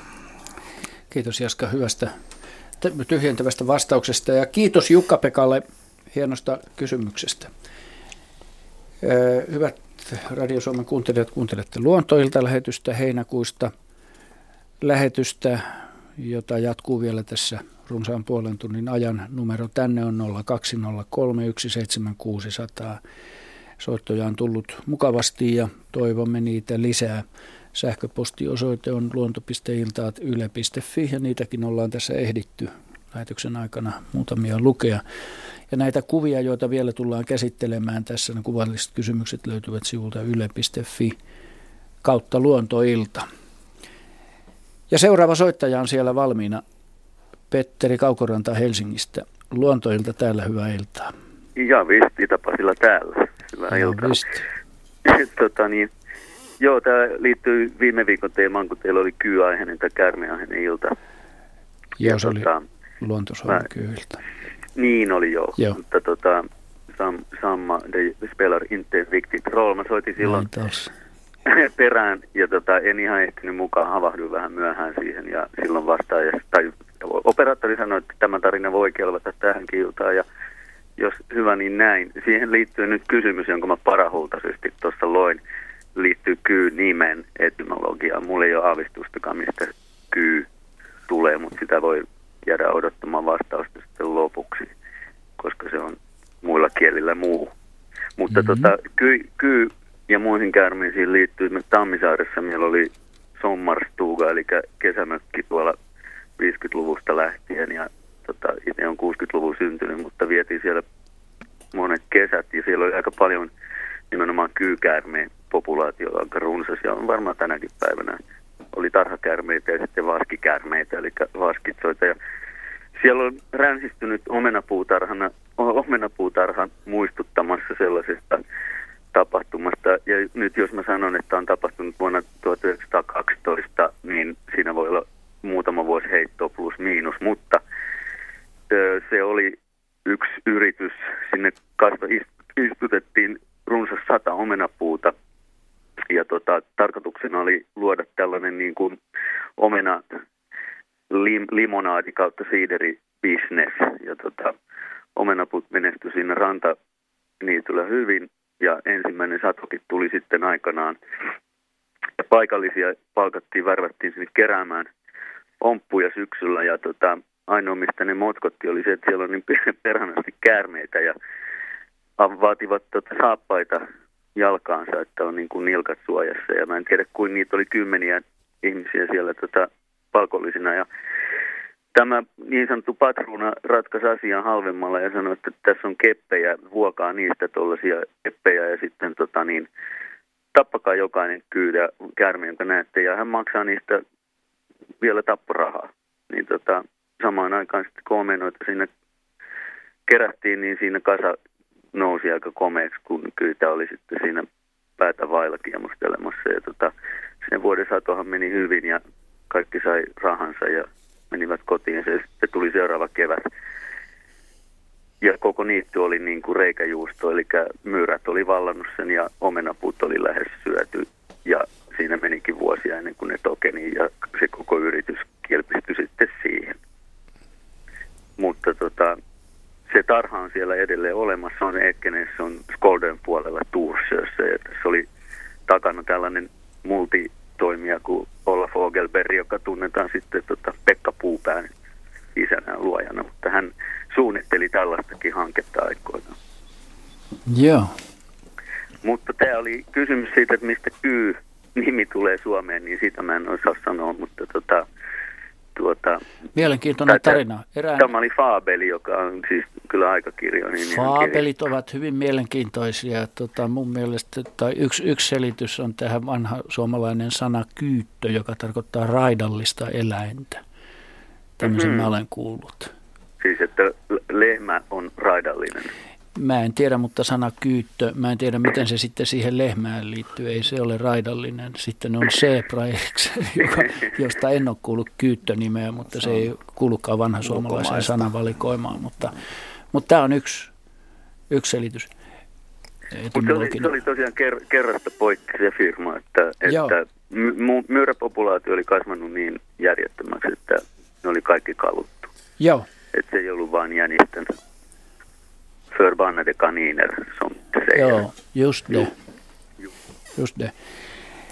Tack för samtalet, kiitos soitosta ja toivotaan hyvää kesäjatkoa. Täältä löytyy Askokaivo. Täältä nyt sitten, onko tämä Wikipediasta, niin kaivettiin kyyttösanan tarkoitusta. Ja kyllä se tarkoittaa raidallista tai juovikasta. Tässä ei tarkoiteta nyt sitten, sanaa käytetään kuvaamaan nautojen väritystä, jossa eläimen kyljet ovat tummat ja selkäpii joskus myös vatsan alus on valkoinen, eli se on siis näin karkeasti tuohon tuohon otettu. Ari, halusitko en, vielä kommentoida? Sen enempää tuosta etymologiasta osaa sanoa, mutta toi, mulla oli myös mielessä tämä juovikas tai raidallinen, niin se saattaa olla alkujaan siitä, siitä lähtöisin se sana. Mutta että tuo, että että kyyt ovat monenkin tota, noin, puutarhan viljelijän tai maanviljelijänkin ystäviä, niin pitää kyllä paikkansa, että nehän on tehokkaita.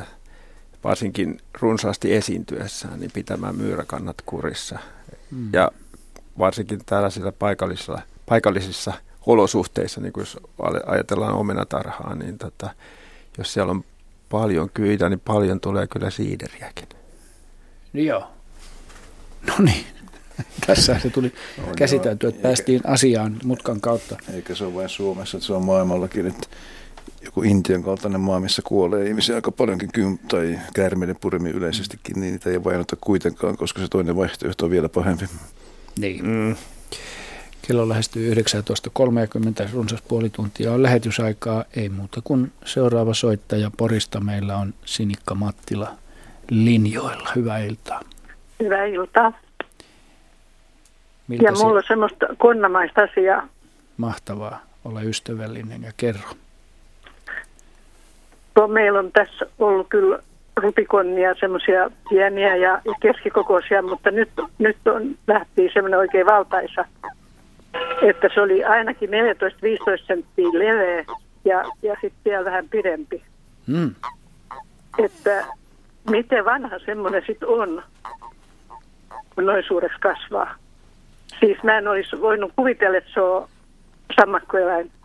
Mulla on jo lapio sillä niin varoilla, että, että jos se on joku Jos se myyrä, päälle tulee. Niin, en mä päälle pelännyt, mutta mä ajattelin, että jos se on joku semmoinen pesimyyrä. Joo. se oli kasv, kasvustossa sillä että mä näen se estiksi ihan hyvin. Mutta sitten näin, että, että ei hyvänä aika, se kävelee niin kuin sammakko. Joo, siis Joo. se on kunnioitettavan kokoinen rupikone. Se on itse asiassa, mä luulen, että se on yksi meidän niin kuin vanhimmaksi eläviä selkärankaisia otuksia.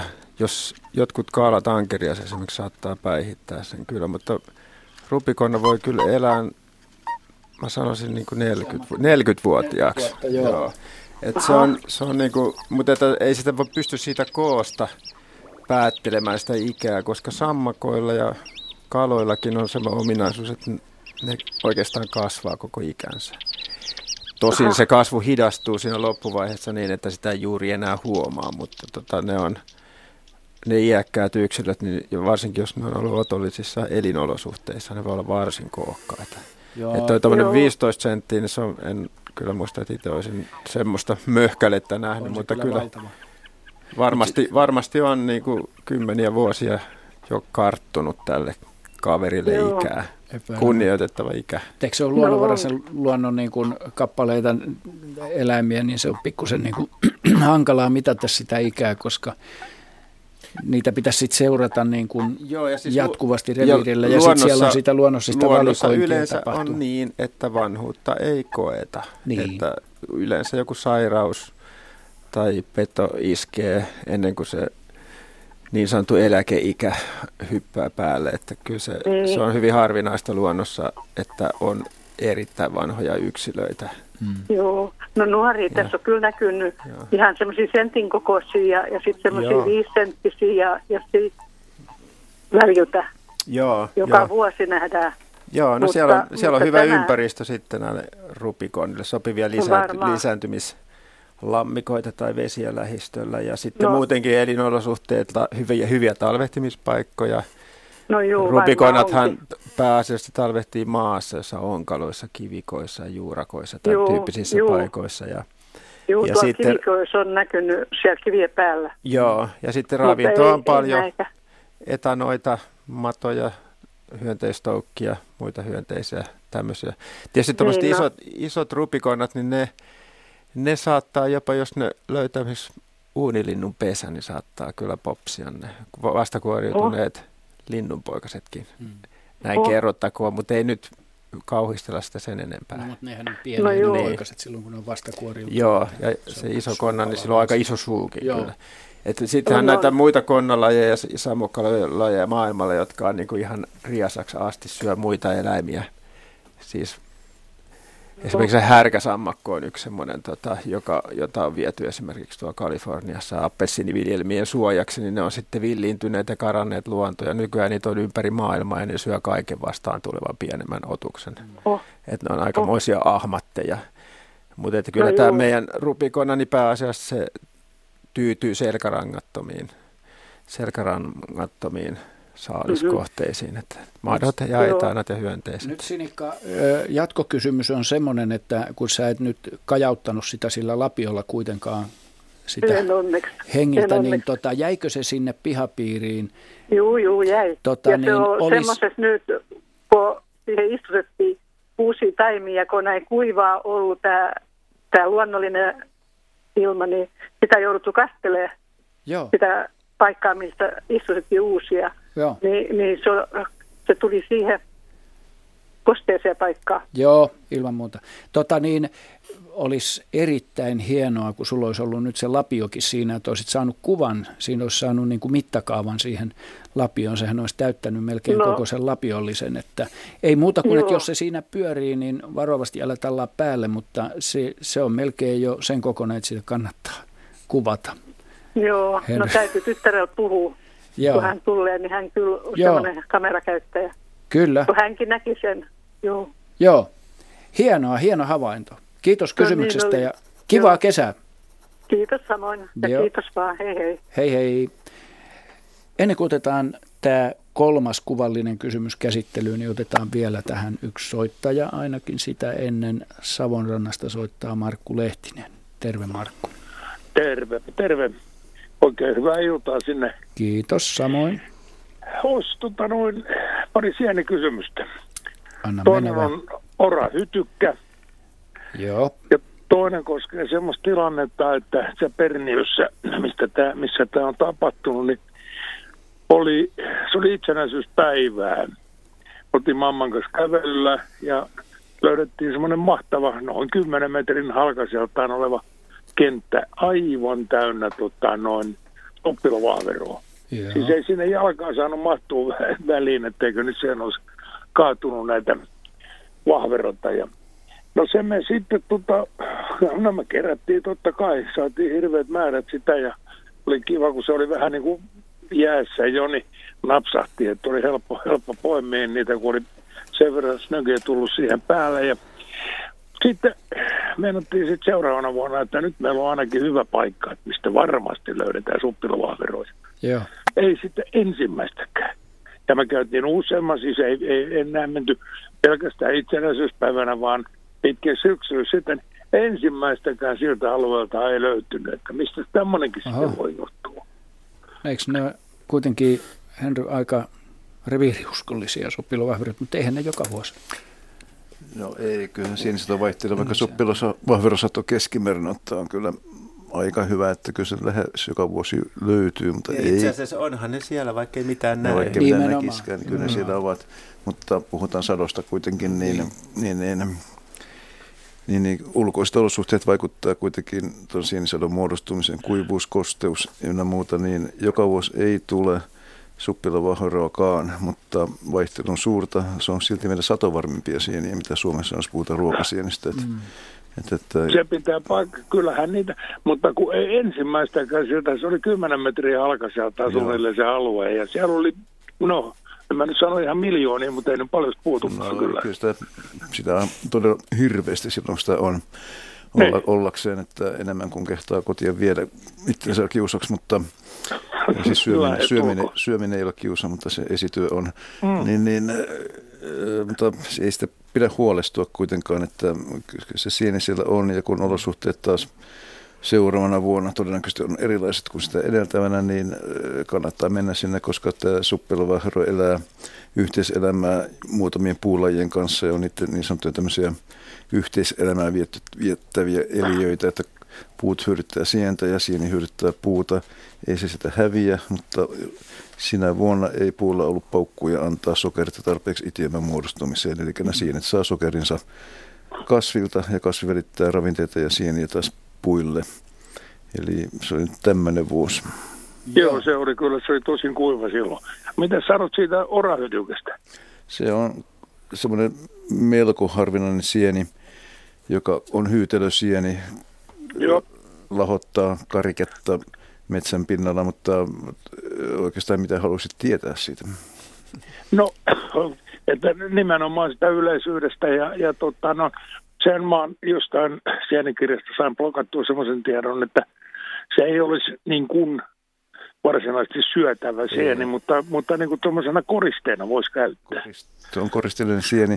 Hyytelösienten vesipitoisuus on aivan valtava, että vaikka sitä, siis kaikkien sienten vesipitoisuus on valtava, mutta hyytelösienillä se on erityisen valtava. Prosenteissa? Prosenteissa lähenteellä 99 ja 98, että jos hyytelösieni, joita esimerkiksi kasvaa puitteen rungoilla on erilaisia keltaisia tai mustia hyytelöpallukoita, kun keli kuivuu, niin ne kuivuu semmoiseksi litteäksi pinnaksi oksalle, ja kun tulee sadetta, niin ne turpoavat taas 3-4 senttiä isoiksi itiöimiksi, eli on todella vetisiä. Mausta mulla ei mitään kestystä, miltä se maistuu, koska se ei ole mikään yleinen sieni. Esiintyy harvakseltaan tuonne Keskilappiin saakka. Muistaakseni pohjoisin paikka, missä mä olen sen nähnyt, on tuolla Suvannon pelkos, Pelkosniemen Suvannossa. Mutta se on kuitenkin ruokasienenä mahdollinen. Ei, ei. Siis, se on niin harvinainen, että mä en usko, että kukaan on mm päässyt sitä... Korist, koristeena, koristeena siinä, tota, no ainakin siinä Bibliassa, mitä mä luin silloin, että semmoisena voi käyttää, kun sehän oli semmoisia pieniä pilkkuja täynnä, se oli kuin nompparelle ja olisi ollut täynnä ja tota, oikein semmoinen kirjava, että ne ei ollut mitään yksivärisiä, se oli Joo. oikein mielenkiintoinen, mutta täysin niin kuin pinnaltaan kuiva. Kyllä. Joo. Mutta ihailla metsässä tai pöydän reunalla, itse ihailisin sitä metsässä vaan. Hyvä. No, no niin, minäkin tulen tekemään tästä lähtien. Hyvä. Okei, mutta kiitos näistä tiedoista taas ja oikein hyvää kesäjatkoa sinne. Kiitos samoin Markku. Okei, kiva. Hei. Moi. Ja nyt toi lupaamani ö, kuvallinen kysymys, jonka te, hyvät kuuntelijat, löydätte yle.fi kautta luontoilta osoitteesta yle.fi kautta luontoilta ja kuvan on lähettänyt Pentti Alavaikko Mikko.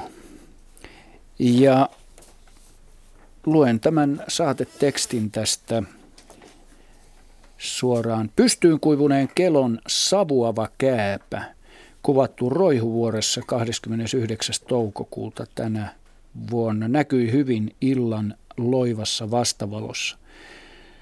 Onko kysymys mikroskooppisen pienistä itiöistä? Tarkoittaa ilmeisesti tätä savua.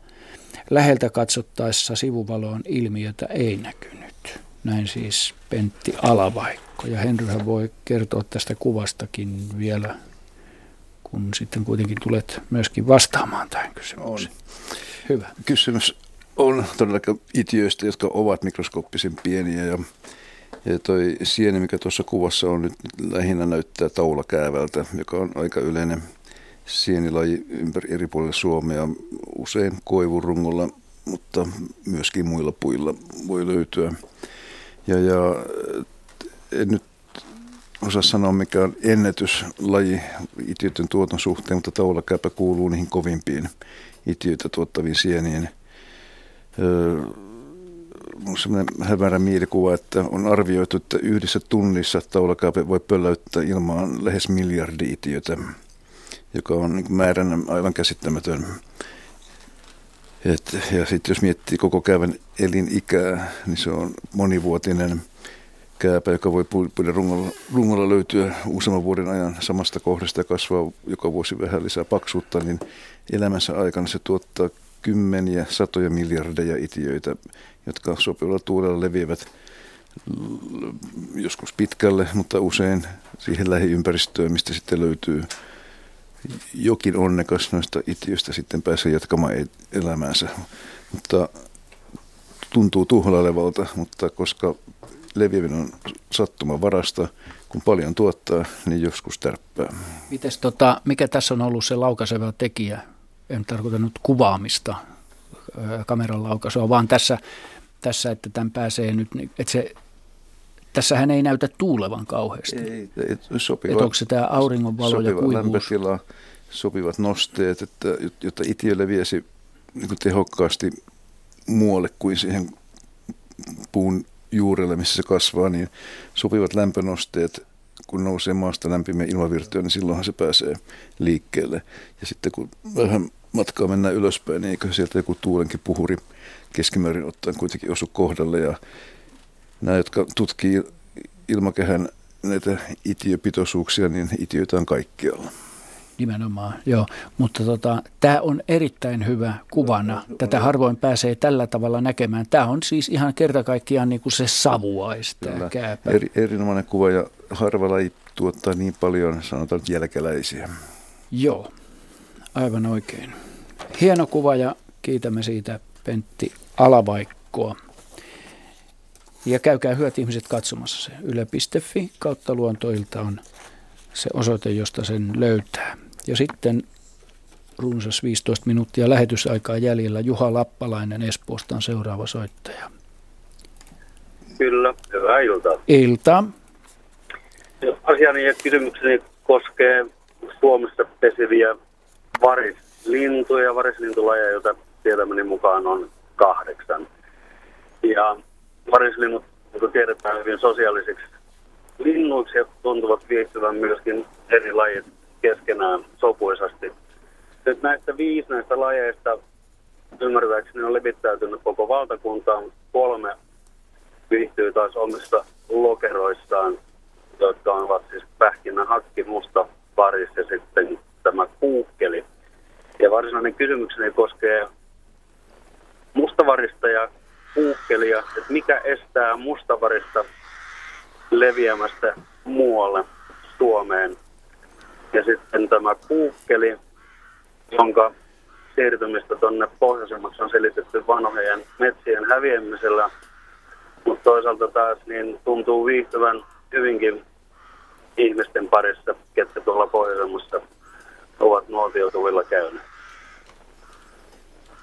Joo. Mielenkiintoinen kysymys. Voi aloittaa tuosta jälkimmäisestä.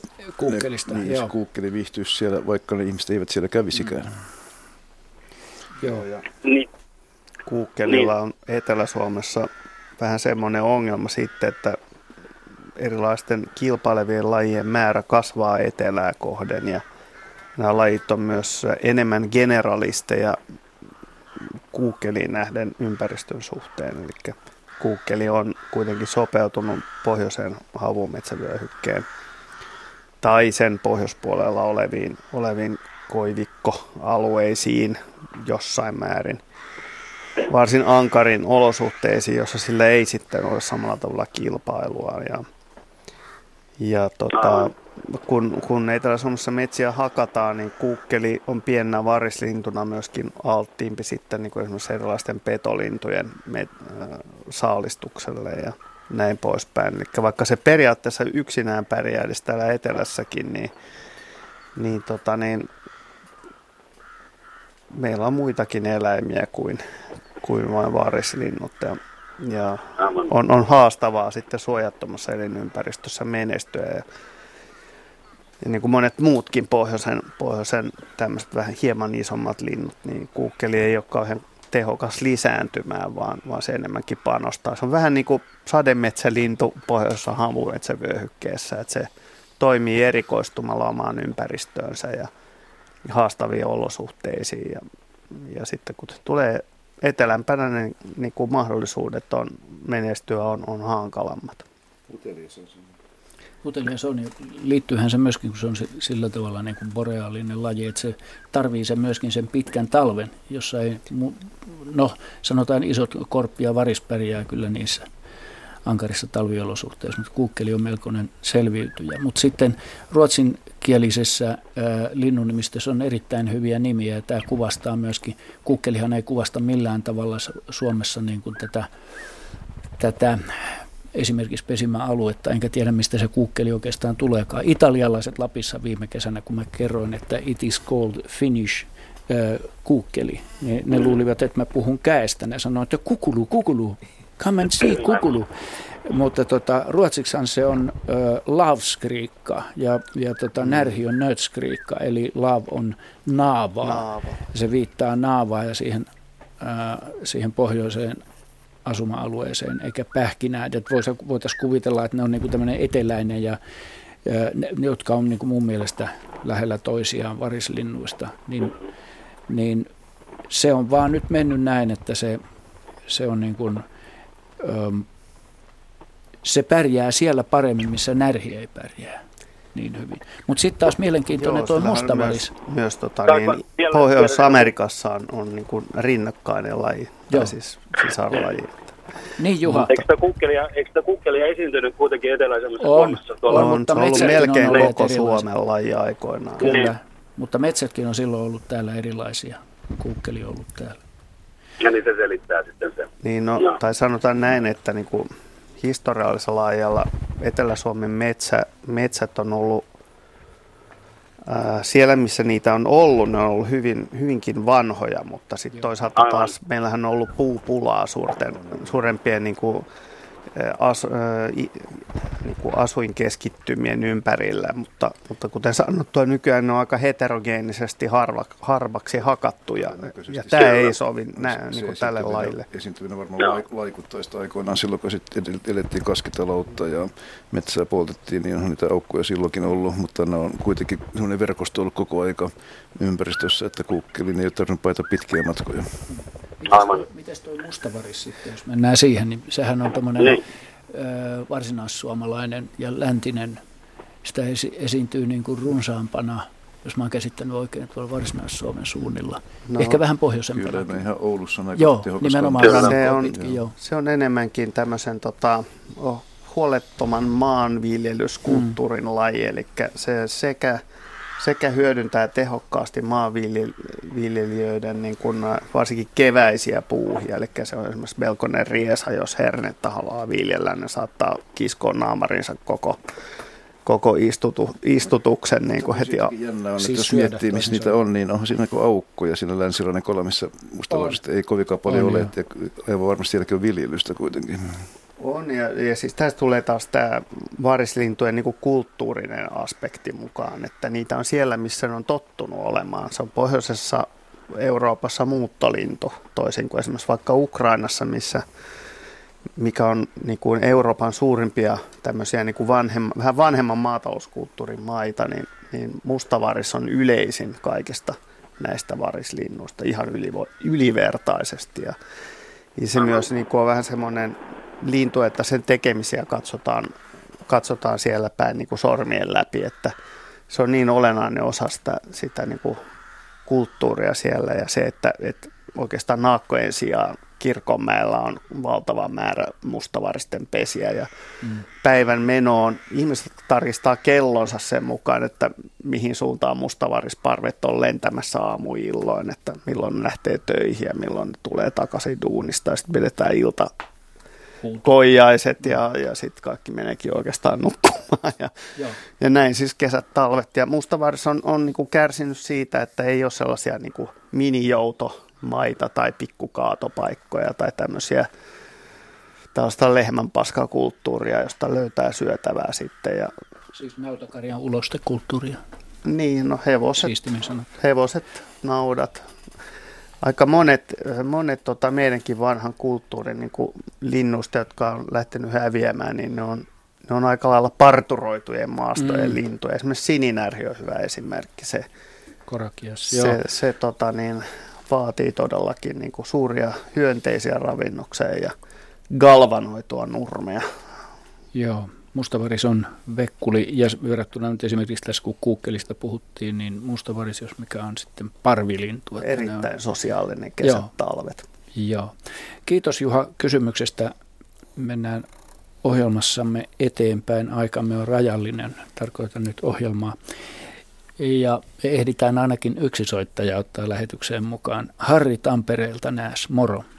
Miten niin Nääs, moro vaan. Nääs, moro vaan heti tekee mieli sanoa tuosta mustavariksesta sillä tavalla, että tota Viikin pellolla tänä vuonna varisten kanssa se siellä hengaili, mm.